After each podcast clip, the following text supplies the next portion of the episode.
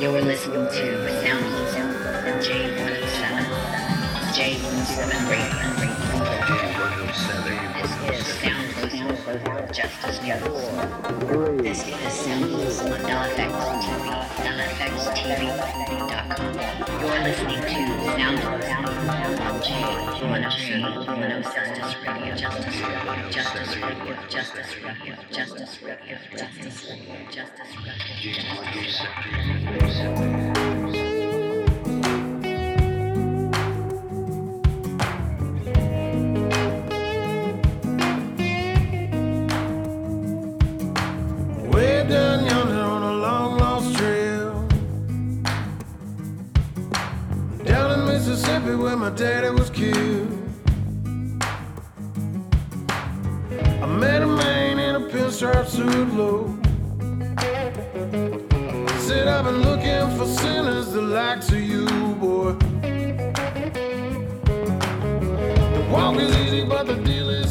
Zechariah Lloyd is a country blues crossover artist, raised on cornbread and Jesus by a church pianist and rock and roll drummer in the Mississippi Delta South.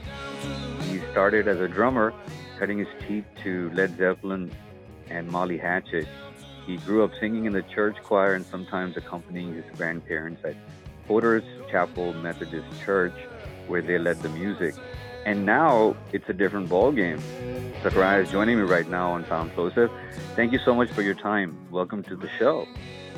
Yeah, thanks for having me, man. So, tell us about it. What happened? You know, this this guy he starts off uh, at the, at a church, and then you know he starts off as a drummer, and now he's uh, coming up to be uh, you know a fantastic uh, Delta blues guitar player. How did that happen? Um, well, uh, starting off early, you know, music was always around. You know, like you said, my mom played piano in the church. My dad was a drummer. The drums were kind of always around. My uncle was a drummer. Um, but that was always around. And uh, that kind of came naturally. When I was about 12, I really kind of started playing the drums. And when I was 13 or 14, my uncle gave me his record player with those two records, Led Zeppelin 2 and Molly Hatchet, and that's when I started learning drums. Um, and yeah, I played drums throughout my teens and my early 20s. Um, I toured with a few people as a drummer, and that was really my main thing for a long time. And um, I actually, I was I was flunking a semester of college, and my dad said, uh, you know, son, uh, college might not be the best thing for you. So Mm-hmm. he found this this job opportunity in Alaska. And he said, you know, if if you want to go do this work this job in Alaska, um, I'll pay for half your airfare to get there, if you can come up with half the money. Um, and he said he didn't think that I would come up with the money, but I raised the money. Um, I flew up to Alaska to work at the Russian River Campground uh, Mhm. In in Alaska, and um, that's where I picked up the guitar. Really, there was a pawn shop up there, and I found a a Hohner brand acoustic guitar, and uh, it was one of those magic moments. You know, you go to the pawn shop and we're just hanging out, playing these Mhm. guitars, and I found one, and I was just like, oh man, this feels right, feels good. Um, I picked it up, and um, I had a friend from back home that played guitar, and um, he had kind of shown me a couple of things up in, up to that point, but I didn't really play. Um, but like I said, it was that magic moment, and um, you know, I just I said, screw it, I'm going to buy it. It was seventy five bucks in Soldotna, Alaska, and I bought it and took it back to the little town we were working in, uh, Cooper Landing, Alaska Yeah. and I started picking around and playing some songs and uh finally wrote my first song there uh in Alaska. Um and then just when I moved back home kind of just never stopped. Started picking away at it and trying to do it more and um 2013 is really when I thought to myself like hey man, man this is something that I, I feel like I have a gift um, and a knack for doing, and I should try and pursue this. You know, try and do it. You're listening to Sound Daddy said, You gotta work, boy, and work hard for a living. I've been scraping up pennies for seven days' work. Busting timber for the man. He said the bread that he put in my hands. He tried to tell me, tell me it's a promised land. On J107.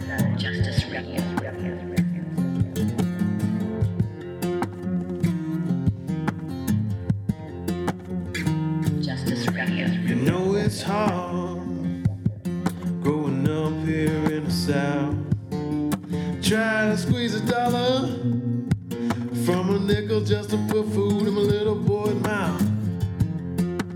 I ain't got nothing left except these shoes on my feet, Lord, and this heart in my chest. If it just keep beating for a couple of days so I can get this paycheck, keep these damn bills paid. So, They try to say what year was that in Cooper Landing? But it's hard Um, that was 2006. So it took you about about another six years to be ready to release material. Yeah, I mean, it, I'd say 2011 is when I was like, you know, I think I could do this. But Hmm. 2013 is when I really started making a go at it. Um, That's that's when you met Cedric Williams, right? yeah, yep. Um, and uh, he actually ran sound at a venue here in Oxford, Mississippi called Rooster's Blues House. hmm and I met him through that. You know, I was playing drums in a band there, and we just became friends. And um, you know, over time, I'm talking. He was like, "Yeah, I've got a studio in this." He had rented a room in this big place, um, this like business center, and he had made a studio out of it. And he was like, "Man, you should just come hang out, and we'll we'll record and just hang out and do some stuff." And that's when I started recording some of those originals. Um, changes coming. Um, some stuff that I did a little EP on. Hmm.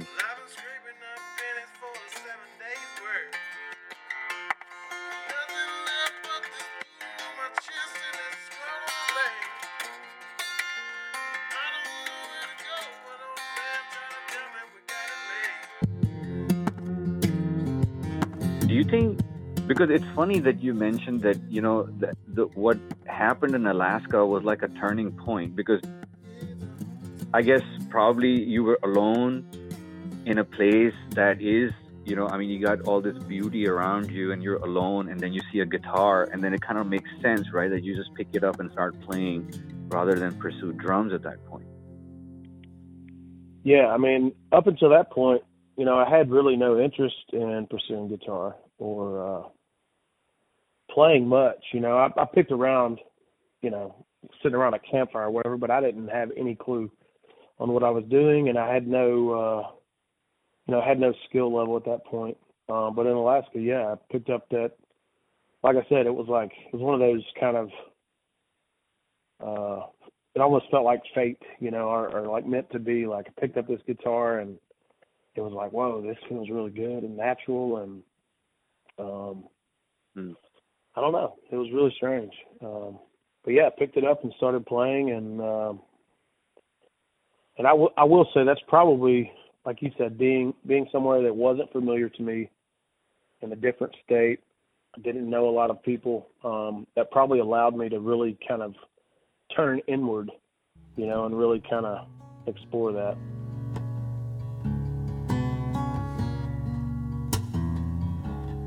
So let's say 2013 and then 2019 uh, changes coming that came out right. A change is coming. Yes, I see. Yep, I put that out. Uh, I recorded that with Cedric Williams in Tupelo, and I put that out myself through ReverbNation. 49 5 hours gunning down the back roads, screaming for freedom or any reason. Uh, what about this song? I mean, how did this song come about? Changes coming. Was that like your personal change was coming, or you felt like a country's change is coming? Because a lot of shit changed after that. Excuse my French. Oh, you're good. uh, yeah, man. Um, it was very personal to me. that song was really a personal change. Um, you know, I have a 13 year old. He's 13 now. I have a 13 year old son. Mm-hmm. Um, and at the time, you know, he had just been born, and his mother and I weren't together, and it was very um, emotionally. I was very much in like a limbo, kind of chaotic state. You know, I didn't know what direction my life was going. Um, um, so I was just really trying to um, lean into this. I felt like I'd been given a gift, lean into it, and um, that's kind of what that song is about. Um, the first verse kind of talks about um, my my um, relationship with alcohol and how that kind of influenced me in negative ways. And um, the chorus talks about um, you know me needing to make a change, packing my bag and hitting on the highway and just heading south. I had some friends in South Mississippi that were really big um, support for me in good ways. Mm. So that's kind of where that song came from. Um, and the last verse talks about, you know, it ends with, it says, "Let me sing for my supper till my judgment day." That's kind of me, kind of having this realization that, you know, maybe this is something I'm meant to do. Um, you know, feeling like I've been given this gift and trying to want to pursue that, and uh, that's kind of where that song came from.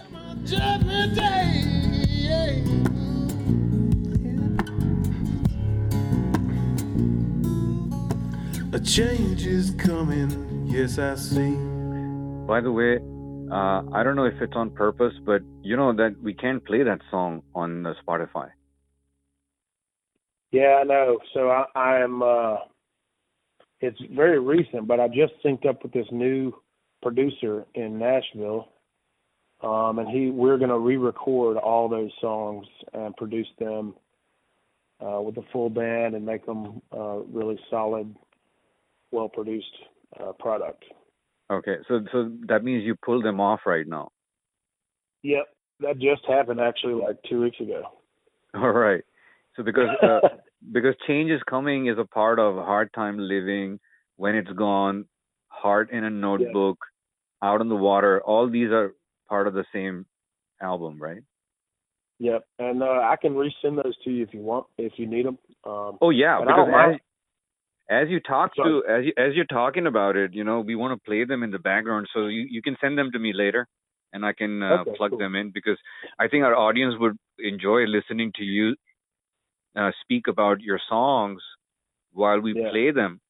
You know, play Cool. snippets of them and also play them uh, behind your voice. They're your babies. yeah.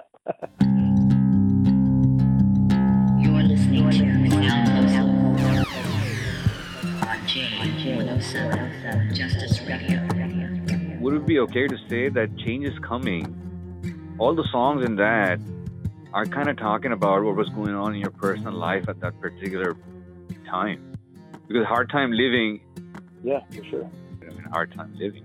that song's a little that song talks about um the line says they say we've got it made and i i'm kind of in in my headspace at that time it was i was feeling like you know people think that us as musicians or songwriters trying to make a living on our craft a lot of people have a perspective that oh they've got it made they don't have to really work. Mm. you know they've they've got it easy.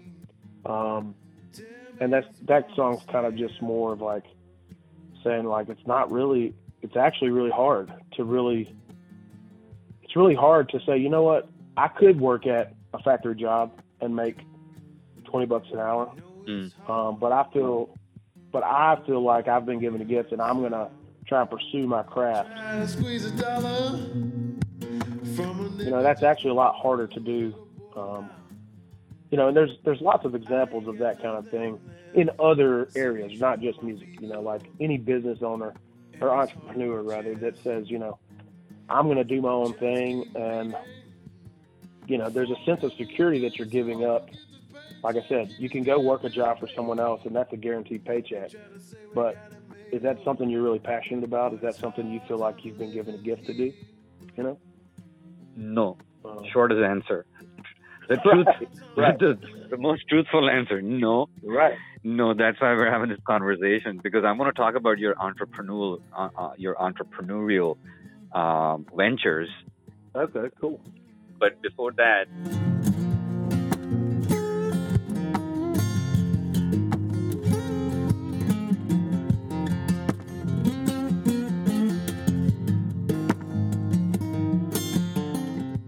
and then obviously when it's gone, what is that about?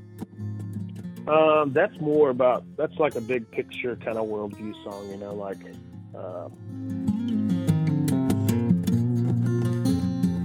I'm a battle of souls and swords, born as the flesh of a man in the gallows.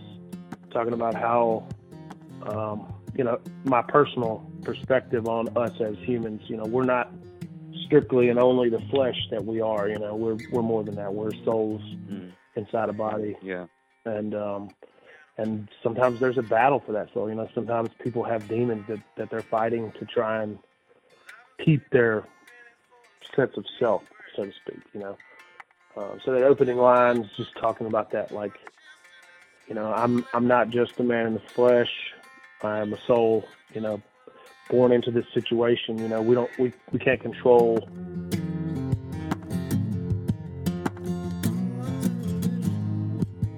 we can't control the circumstances we're born into, right? Those are put on us out of our hands.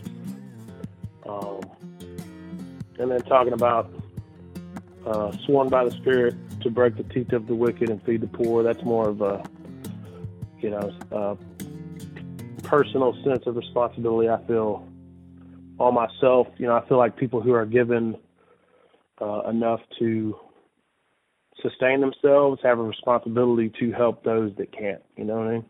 Hmm. Absolutely. Yeah. And uh, just for the listeners, uh, all they got to do is just go go to uh, uh, ZacharyLloyd.com. That's Z E C H A R I A H L L O Y D.com, ZacharyLloyd.com, or just type Zachary Lloyd in Spotify, and it should pop up to my next question, which is my personal favorite. I don't want to sound biased, but I mean, I don't really care if people would call me biased when it comes to my choice of my music. But I, I'm telling you the truth, man. There are two artists that have really, uh, uh, singers and songwriters that have really shocked me uh, with songs. One is your song, and the other one is another rock band out of California called No One, wow. and they have a song called Hope. And I, I'm sure if you ever had a chance to go to J107 Justice Radio, Wow. you would see that these are these these two songs are among the top songs over there because a lot of people are listening to them Wow. and asking for these songs. You know, Hope and Hope from No One, or the rock band No One, and Zachary Lloyd on. uh, and especially when we talk about down to the river, because uh, you know, I mean, for me, I I stumbled upon your song by accident. I don't know if I told you this or not, no. because there was a studio in Boston that was looking for artists to help record and and and launch during the pandemic. Yeah. and there was this Facebook thing, and it popped up, and I submitted.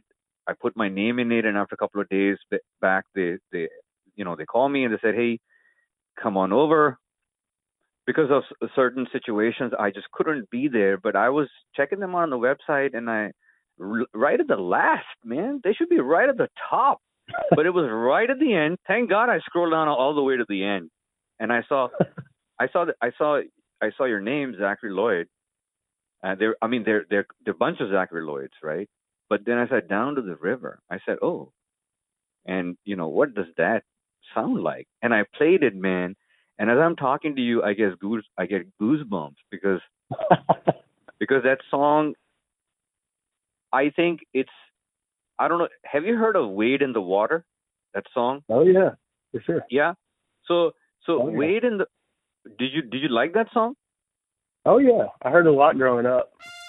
Yeah, I mean, all of us, I guess, heard a lot of "Wade in the Water." I, I'm talking about you're talking about Ramsey Lewis, right? 1966, Correct. Yep. and then and then obviously there are lots of versions of that, you know, and you know XM radio is playing a lot of this new artist. I forgot the name, and she's singing "Wade in the Water" video. But but when I first heard your song, I, I said to myself, "Is this Wade on the water on steroids?" That's And, funny. uh, I take that as a compliment, but yeah, that's funny. And then I said, "No, it's because obviously when we're when we start t- going deeper into blues, Right. I mean, there were three chords, man, and people made whole song, complete songs out of those three chords, and they were memorable songs." Yeah, for sure. And I tell you, when I heard Down to the River, I said, okay, this is one of those songs. And that's why when I sent you that note that why hasn't the Grammy picked it up yet? Because it's beyond Grammy. Oh You man, know? thanks. Yeah, Grammys and grandpas can't come close to Down to the River. We need a new uh, uh, awards body, man. we need a new body of awards that should recognize these guys who are playing beautiful music. We should be top of the charts, but because of these stupid algorithms, Uh, yeah. you know, they're just stuck uh, in in the middle somewhere on this World Wide Web. You're listening to Sound on J107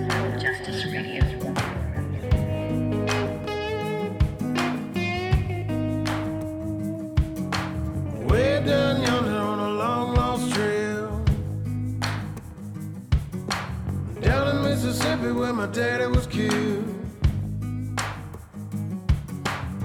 I met a man in a pinstripe suit low. Said I've been looking for sinners the likes of you, boy. The walk is easy, but the deal is hard. he said. J107 Justice Radio. So tell us about Down to the River, man. How did you write it? What made you write it? And and what made you bring back uh, the Delta Blues when everyone else is talking about something else?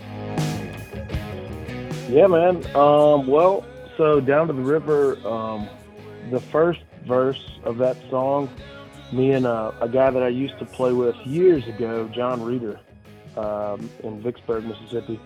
We had kind of played around with writing a song about uh, trying to tell the story of Robert Johnson. You know, kind of his legacy. Tie that in. Yeah. Um, so that's kind of where I started the song, right? It kind of starts with a play on the story of Robert Johnson. Yeah. Meet, meeting the devil in the Delta. Um, and then I kind of just twisted that into try to make it an origin story for myself, you know, because, um, like you said, Plaid Dog, Hmm. this was going to be the big single, at least, you know, this is going to be the song that kind of described who I am as an artist and a person to people who don't know me. Um, so I kind of just went from there and tried to write it, you know, make it real Hmm. for me as an artist writing the song. Um, and it, the rest of the song is pretty much kind of an origin story, where I came from, kind of who I am. Um, and then, um, you know, going down to the river is very much a figurative thing in a lot of people's uh, songs, Hmm. but it's also a very real thing for me.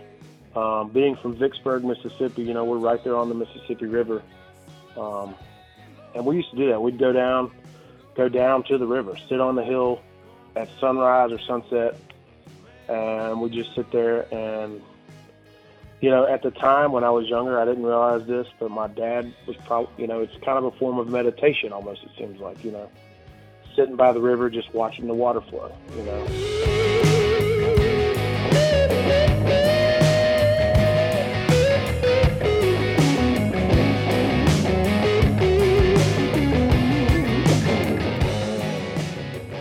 That's where you can go, and you can, um, you know, you can kind of process everything you got going on, pray, get it all out there, kind of clear your head. Um, and that's where the chorus line came from, you know, because uh, you know, get we get caught up in all kind of stuff. Sometimes it's good to just go down to the river. Personally, you know, literally and figuratively, go down to the river, pray, get it off your mind, you know, Yeah. Oh, there's a line in there I like. My dad used to ride motorcycles, and he would go race down 61 south, South Vicksburg towards Laterno. Yeah. I got a line in there that talks about that, but Yeah. I like I like hearing stories about him racing. You don't want to put the lyrics on your website? I mean, I could, sure. Okay. That's a that's a great idea. Yeah, because uh, people can uh, read along as they listen to you. Okay. Yeah, I'll do that. So uh, the, the the good part is that uh, you also have a, a, a good response uh, for for your new debut single. Yeah, it's done well. Won first place for blues in the 2020 International uh, Songwriting Competition and the 2020 Unsigned Only Competition, outranking over 27,000 other contestants. So it's like the people understand what you're doing. It's not like uh, you know nobody knows about your your your blues music that you're trying to create. Yeah, I was overwhelmed with the response. Uh, entering those competitions, um, you know, there's a, a lots of competitions and stuff like that you can submit for, and I submitted, and I was overwhelmed with winning those things. Uh, you know, blew me away. Why did you just stop at Down to the River? Because I, I you know, Down to the River. This is your uh, single release, right? Correct. So, I mean, we we listen to the song and we say, "Oh, okay, fantastic," and what's next? And then boom, there's like silence for two years. Yep. So here's the story. Um, so 2019, um, I hooked up with Plaid Dog Studios in Boston, Massachusetts. Uh, they find artists they think have potential or they like or whatever, Hmm. and they ask them to come up and do one song. hmm and it's a totally crowdfunded thing. So they come up, they record one song, they create a promotions campaign, hmm and then you use that song to raise money to finish recording a short play album. So Down to the River was that first song. I flew to Boston, I recorded Down to the River, and we raised over ten thousand dollars to record this short play album. Um, and then COVID hit, so everything went on pause. Um, like they shut the studio down, no one was doing any work up there. And so that first year of COVID, nothing really happened. Second year of COVID, we started trying to work it out, and I actually had booked a plane ticket to go up there. And then the second spike of COVID hit, so we had to cancel that. Um, and we started working remotely. So they would, I would send them some tracks. Their studio guys would work on it, send it back. We would do a Zoom call, talk about the stuff. And I was actually able to fly up there in January of this year and finish. So right now, um, I've got four other songs that I did with Plaid Dog that I'll be releasing this year, Good. and those were all those will all be on the same EP. So all the people who contributed to the crowdfunding campaign, Hmm. they'll get a, a physical copy. Um, there were different perks. Like if you donated X amount of dollars, you got a CD, and then X amount of dollars, you might have got a vinyl. So all the people who donated will get a physical copy of the EP hmm with those songs on it, and then we'll be releasing some of those as singles later this year. Um, right now, everything's done. We're waiting on the final mastering of the tracks. hmm Um, but that's pretty much what happened, man. The silence was kind of unexpected. It was all due to COVID. Um, so it kind of stifled some of our momentum, but Hmm. um, we are doing our best to get that back on track. But that's good to know, man, because that's what I was thinking that uh, it's over 10 grand. That should be good enough to make an album. Yeah, absolutely, absolutely. Yeah. So yeah, we've we've got all those done. Um, one of them is that heart, is a heart in a notebook song that I had on the on the uh, demo. You're listening to Soundplosive on J107 Justice Radio. 5 a.m. never comes to me this angry. Shouting pictures on the wall. Feel it, babe. I know you're hurting, but you won't answer if I call.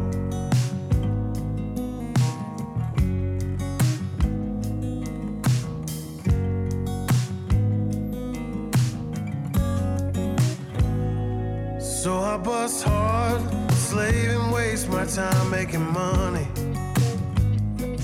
knuckles are bloody, babe. Even then, you know I'm thinking of you. That greedy dollar, babe, ain't got no time to text a cell phone. And that cell phone can't buy my boy new shoes. I ain't gonna lie, I forgot the words to your song. Telling the truth, I never memorized them at all.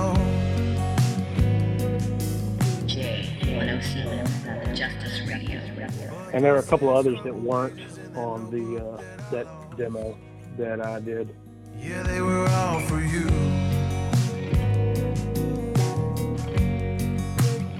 One's called Waste These Days.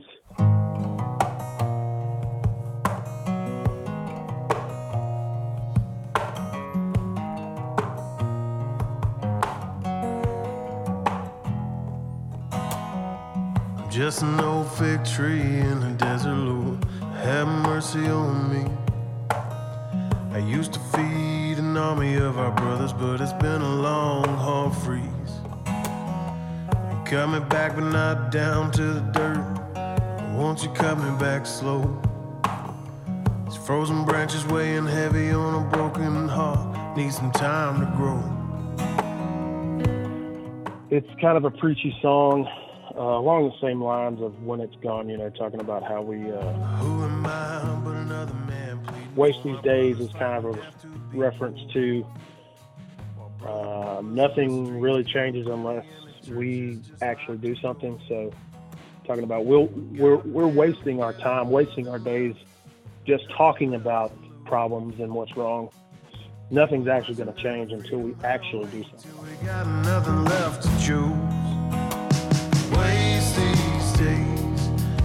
About all the little things we wish that we could change, but don't do a thing if we don't get up and fight the war. Yep, that's the way to go, man. I, I feel so sad that I just saw it, man. I didn't know about this.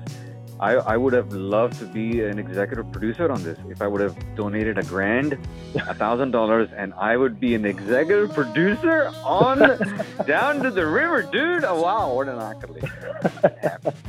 but damn, I missed it. Well, we, we might. Uh, oh, I'm actually talking. We're talking about trying to do another crowdfunding thing for this new project um, Mhm. that I'm working with with Billy Smiley. But we're in the very beginning stages of that. We just laid down five scratch tracks for this new project. So, um, that's really cool. but stay tuned. I mean, but uh, it, it'll be really cool. I really like Billy's.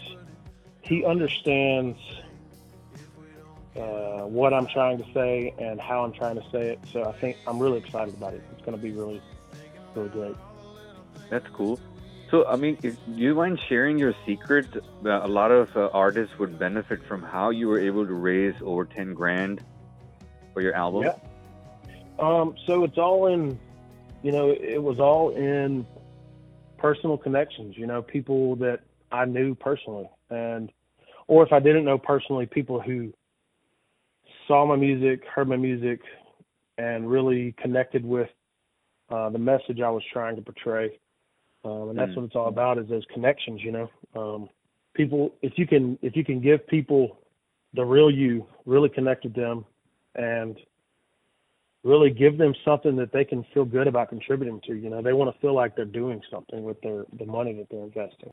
Mm. Um, so for me, um, that was a lot of grassroots connections, people that I'd played music music with in the past, um, people that I went to church with, family that supported me, that really believed in what I was doing. I try and I try and I try, but I just forget. the one thing I would say is you need to be confident in yourself. Like you need to know that what you're doing is what you're supposed to be doing, and that you got a good message. And um, you know, if the people, if people that love you and care about you, and love your music, if they can see that and have confidence in you as well, then they have no problem helping out. I learned to question my heart too. Telling the truth, I never trusted that thing at all.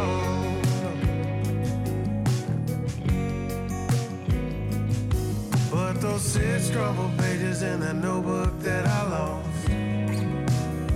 Yeah, they were all for you.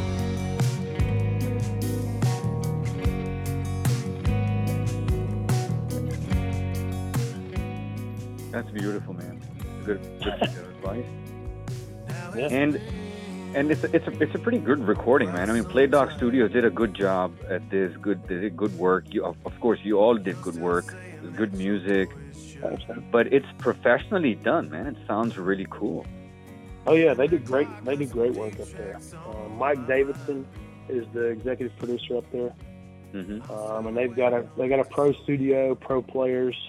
I had a guy named Jake playing drums on on some of those songs, and a guy named Daniel playing guitar and bass on some of that stuff, and um, you know like lead guitar and bass. Um, but they did they did great work. Um, I have nothing but good things to say about them. Great people, great work. Yeah, hundred percent. Yeah, they were all for you.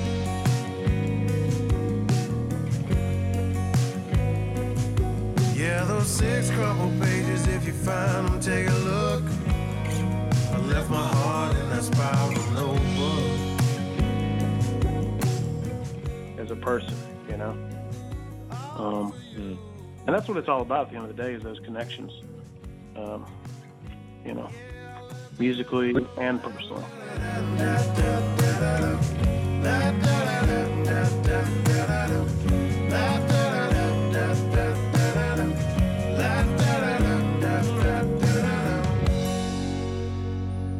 What's your son's name? Um, his name is Logan Connor. Wouldn't it be fantastic if Logan, when Logan grows up, uh, if God wishes, he grows up and then he does an album, and then he stands with his son like that. and if you're still alive by then, dude, you're standing behind them. Oh, that would be cool. That would be real cool. I would love that. That would be such a cool shot. That would be such a cool shot, huh? Yeah, that would. Two in one and three three in one. Yeah, that would be awesome. Even if it's a daughter, man. My my point is is the the passing passing over to the next generation. Right, right. Yeah, I like I like that. Yeah.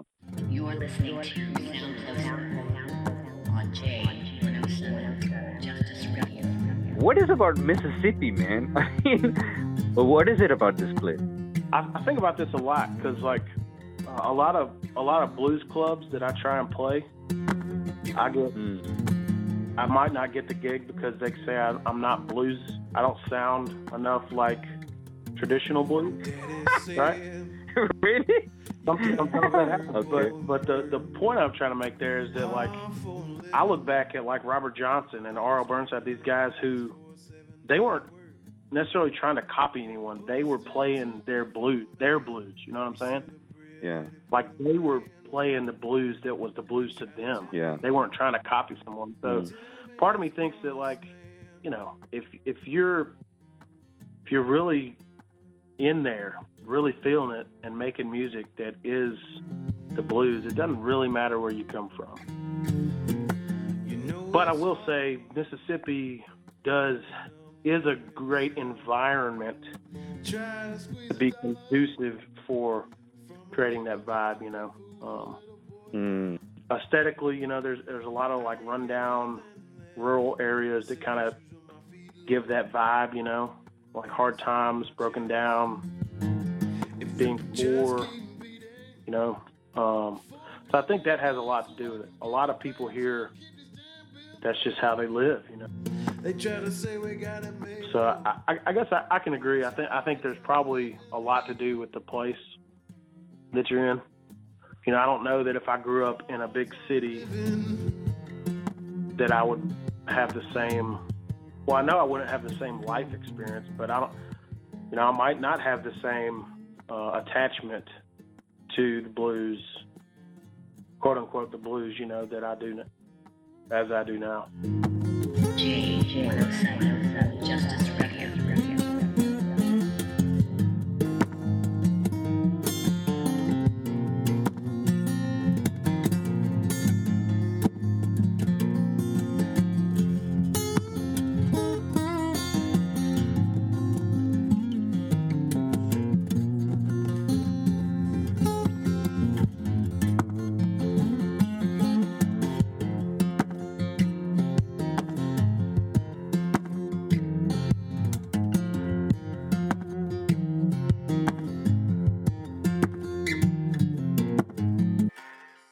Yeah, I, I, I, I feel that too, man. Because you know, I mean, you're talking about driving down, uh, you know, the highway, and you, you, you know, you immediately start to see what you're talking about in your song.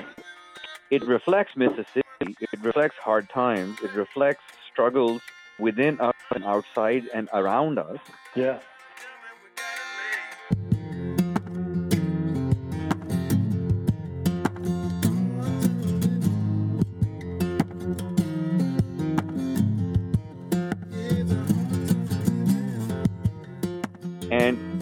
And when I was in Jackson, I uh, I went to this museum of Muslim cultures. I don't know if you know about it. It's in Jackson, Mississippi, out of all the places. Um, uh, but you know, it talks a lot about the generosity of the Bible Belt that they allowed for a Muslim museum uh, of culture to be established there. Yeah. And but what I saw there, mind, they they played one of the first recordings of blues with a with your mouth. There was no instrument, and this was, according to them, blues started in the fields because of what they were, you know, these people were, um, you know, they were hurt and they were abused, and yep. and the, the blues blues were the cries to God. Yep. To help us. Yep, hundred percent. Hundred percent. I, I really I really like that about the blues too. Um, you know, its its kind of inception or creation was from a place of like calling out, like to God. You know, I really like that about it. Hmm. I didn't know there was a a uh, museum of Muslim culture there in Jackson. That's really cool. That is cool, man. You, you should check it out. There's a lot of stuff about blues in that museum, which uh, just blew my mind and the documentary that I did, I'll send you a link to that. You can also uh, check out some of the things that, that they're that they're doing, which is absolutely stunning. Uh, opens up the mind about uh, you know how it all started. Yeah, I'd look that out. What was your biggest challenge, or what is your biggest challenge in terms of starting out and putting your record out there? Um, hmm. Oh man, that's a that's a good question. um, you know, I think the biggest challenge is is finding um, finding avenues or ways through which to get your music heard, right? So that might mean finding ways to record it or places to record it. That that's a challenge, you know. Um, and then also separate but relative, um, finding places or avenues or ways to, once it is recorded, to get it heard, right? Um, mm. there, there's lots. I'd be, I'd be willing to bet money that there's tons of amazing blues artists and songwriters that exist in the South and everywhere that just, you know, mm either they haven't tried or there hasn't been an opportunity for them to like get their music to a place one where it can be recorded in a format that is shareable and two it, get it to people who can share it you know? I think that's probably for me personally i know that was a big challenge and i'd be willing to bet that that's probably that'd probably be the challenge for a lot of people across the board is um, you know getting it heard you know, like, um, and and for a lot of people, like I know sometimes I feel this myself is like a lot of times music and writing music and playing music for me is more of more for me, you know, for my emotional processing or whatever. A lot of times it's for me, and it's more important that I do that for me than um, to try and publicize it in, in some instances. Hmm. And obviously, as an artist, you know, you want to, if you're trying to be successful, you have to you have to try and step away from the introspectiveness of the the craft and look at it in a different way and say, okay, well, if I'm going to try and be successful doing this, I need to record this and I need to try and get it somewhere where people are going to hear it, et cetera, et cetera. Yeah, that's where you lose it. That's where you lose the feel of the song because now you want to make it into something that is sellable rather than expressing what you're feeling inside. Yep, and some I think that happens a lot with music. Um, Yeah. because a lot of the times people who are, you know, selling records or albums, however you want to say that, like you said, they're they're trying to produce something that's sellable. Um, and that, yeah, I agree, hundred percent. A lot of times you lose that aspect of it. That's where uh, hopefully uh, we come in with Q107 Justice Radio, and uh, you know uh, that's the whole idea. That you're absolutely right. There, there's so many Zechariah Lloyds out there that we have no idea, and it's not that uh, you know, like when somebody was saying to me that, hey, if you're good, uh, no matter what happens, you're going to make it, and I said no. It's not like that. You, you- this is you're talking about the Stone Age, man. Now it's all about algorithm, and just because a robot has designed an algorithm that can catch me, that doesn't mean that my music is bad. Right. You know, I would challenge anybody listening to me right now, go listen to this song, Down the River by Zechariah Lloyd. And if anyone wants to debate with me live that there's a problem with the song, or if it's not sellable, or if it's not good, then let's talk about it. Sure. Let's put today's so called successful artists on one side and listen to their craft, and let's listen to this song, and then let's judge. let's judge. You know? Yeah. But but just because an artist doesn't fit in the algorithm of a media company, that doesn't define the artist. And you have proven proven that with the song. Because I tell you, when I heard it, I was like, this guy is talking about something else. What? What is this guy talking Yeah. about, man? This guy is not talking about. Right on. He's not talking about the TikTok stuff that goes on. Yep. He's talking about some deep, deep lyrics and deep music. Yeah, man. Thanks. Appreciate that. and the fact that you know people came to support you too and the, the the music it shows that there is an appetite there's still an appetite for good music and good songs Yeah, I agree. yeah it's just a matter of how to get it to them you're right about that too but how do you write songs man i mean music and then words or words and then music Well, it kind of depends. Um, you know, I'm sure there's some artists that have a set formula uh, for songwriting, but for me, it kind of just depends on the the song. Um, you know, so, it's gone both ways. Sometimes I'll have a I'll have a line that I've written that I really is I really feel like okay, this is this is something that I need to develop, and I'll go ahead and write and then try and put music to it. Hmm. And other times it's the other way. I'll be, you know, I'll be sitting on the back porch playing my guitar and like come up with this really something that I really like, a melody line or a riff or something, and like, mm, I really like that. I'm going to try and put something to that. Hmm. It kind of just depends. okay so it's basically it just it comes with the flow Yep, it's an ebb and flow for sure. And I I'm I know I know some other artists around here that um will agree with me. Songwriting for me sometimes comes in waves. Like there'll be sometimes there'll be months where I won't write something and then all of a sudden boom, I'm turning out like two songs a day for a month. Hmm. Um it's it's it's kind of weird. It's one of those things uh I don't I don't really know the analogy I'm reaching for here, but it's like if you try and grasp it too hard, it'll disappear. You gotta like when it shows up, you gotta hold on to it and ride the wave out and make it happen. But if you try and force it too much, usually that doesn't work. You know?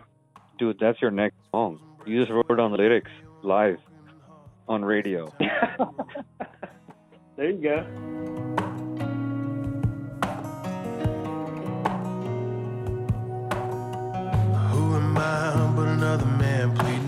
Brothers fighting death to be poor? While brother is in the streets killing plenty and the churches just locked the door. We got a band together, nothing left, nothing left to lose.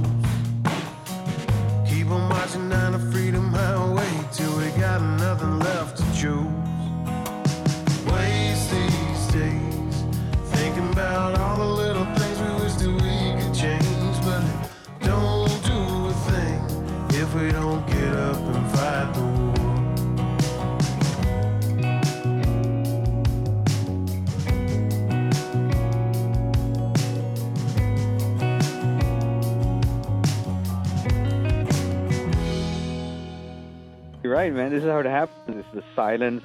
I think because things are building up and things are something's happening in in the heart and the mind and you know in, in the intellect and something's cooking up and then boom, man, it just explodes and there you go. You know. Yep.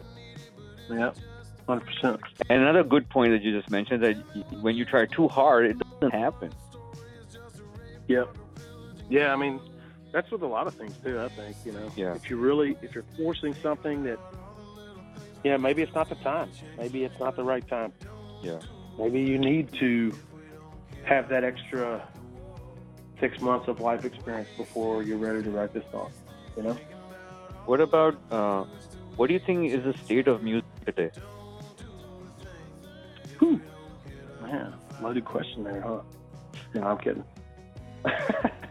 uh, man, you touched on it a minute ago about how the algorithm kind of leaves people behind, like leaves people out that aren't sellable, maybe quote unquote sellable to the industry standard.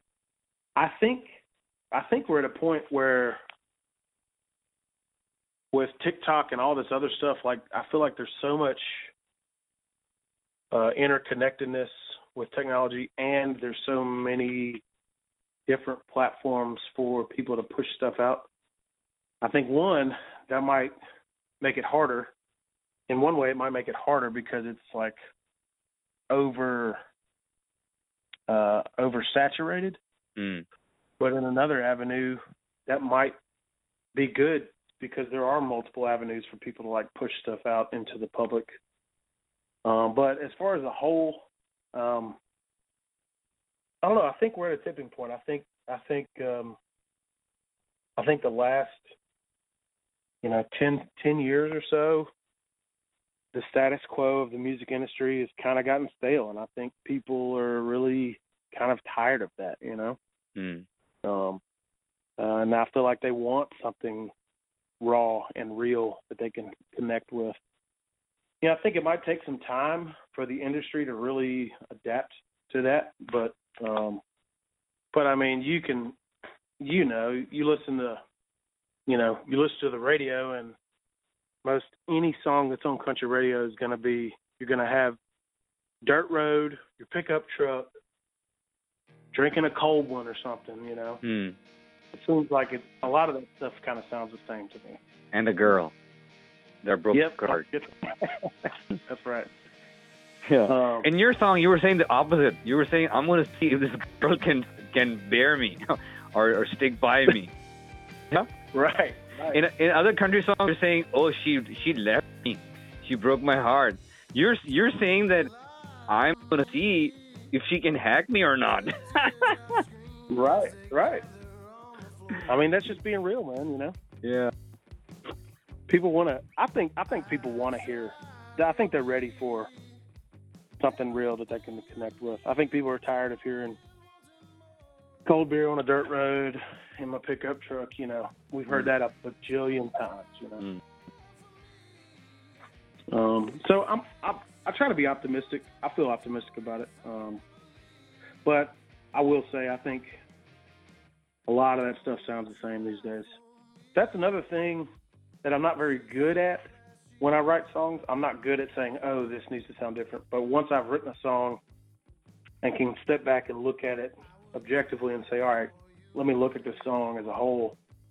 Um, I try to make sure I don't fall into those grooves um, of like same old stuff that you hear on the radio. You know, like more of that is musical. I think there's a lot of um, music progressions that are formulaic that the industry uses, like a progression. You know, like chords E, A, and D. You know, here's a structure of a formula for a song that'll hit on the radio. I think a lot of times that's the case, and I tr- I try not to. Again, it's one of those things when I'm writing the song and I'm in the moment, I'm not thinking about. But after I've written the song and I can look at it objectively, I try to make sure I don't fall into those quote unquote same old thing grooves that you hear on the radio. You know. Mm. But what would you prefer? Uh, algorithms of Spotify, monetization of YouTube, or direct selling? Oh man, direct selling for sure. I think that would be the way to go. I mean, like I've been harping on the connection, the personal connection people want. I think that's what they want. They want to know that oh, I'm buying this album from this guy who wrote this music. You know, I don't know if that's harder or easier than any other avenue, but I feel like that's the most organic way to do it.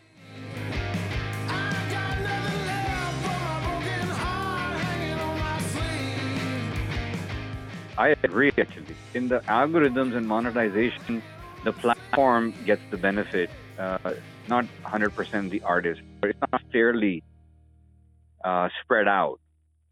If there were a hundred thousand downloads of your song from your website, and if, even if it was tagged at one dollar, that's a hundred thousand dollars for the artist.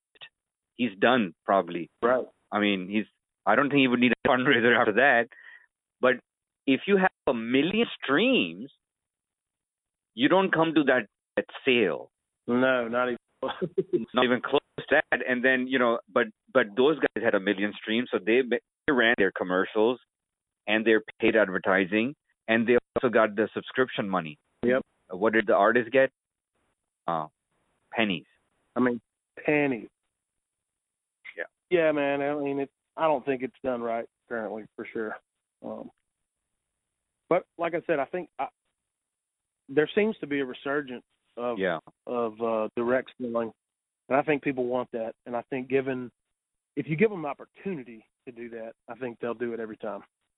Like if you make it available to them to say, "Oh, hey, don't just stream this on Spotify. Just like you said, pay a dollar to the artist through his website to get the song."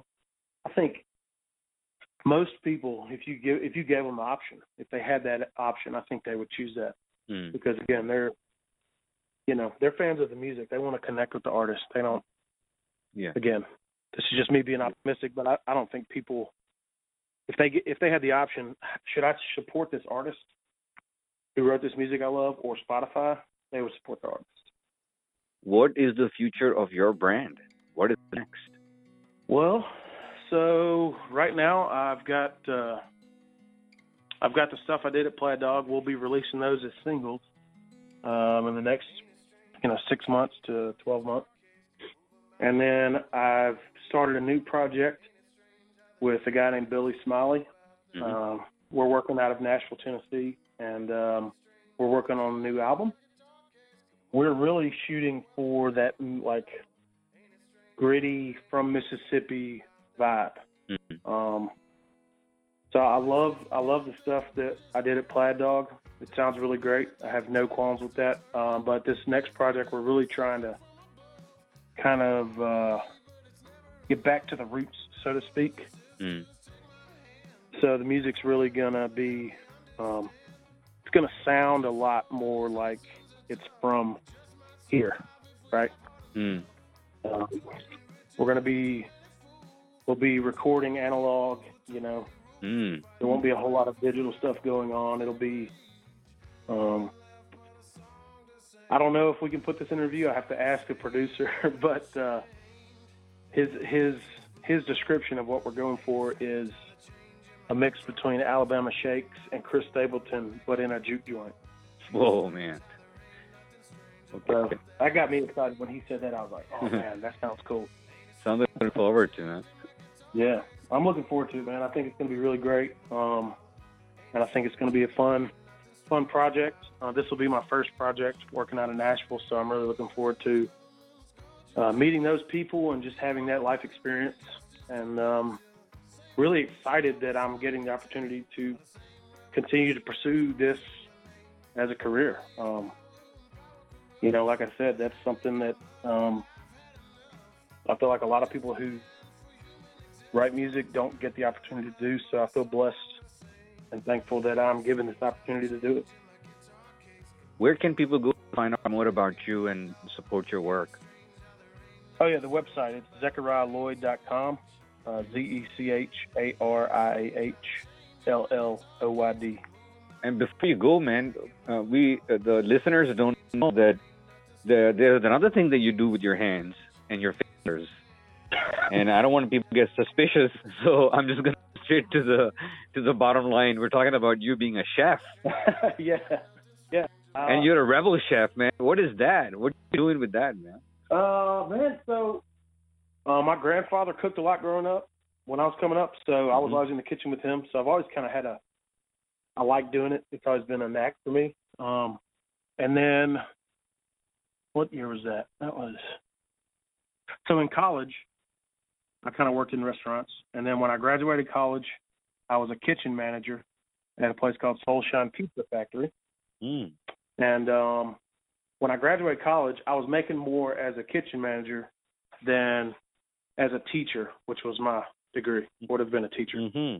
So I decided at the time, you know, I'll make more money if I stay here. I just stayed in the in the industry.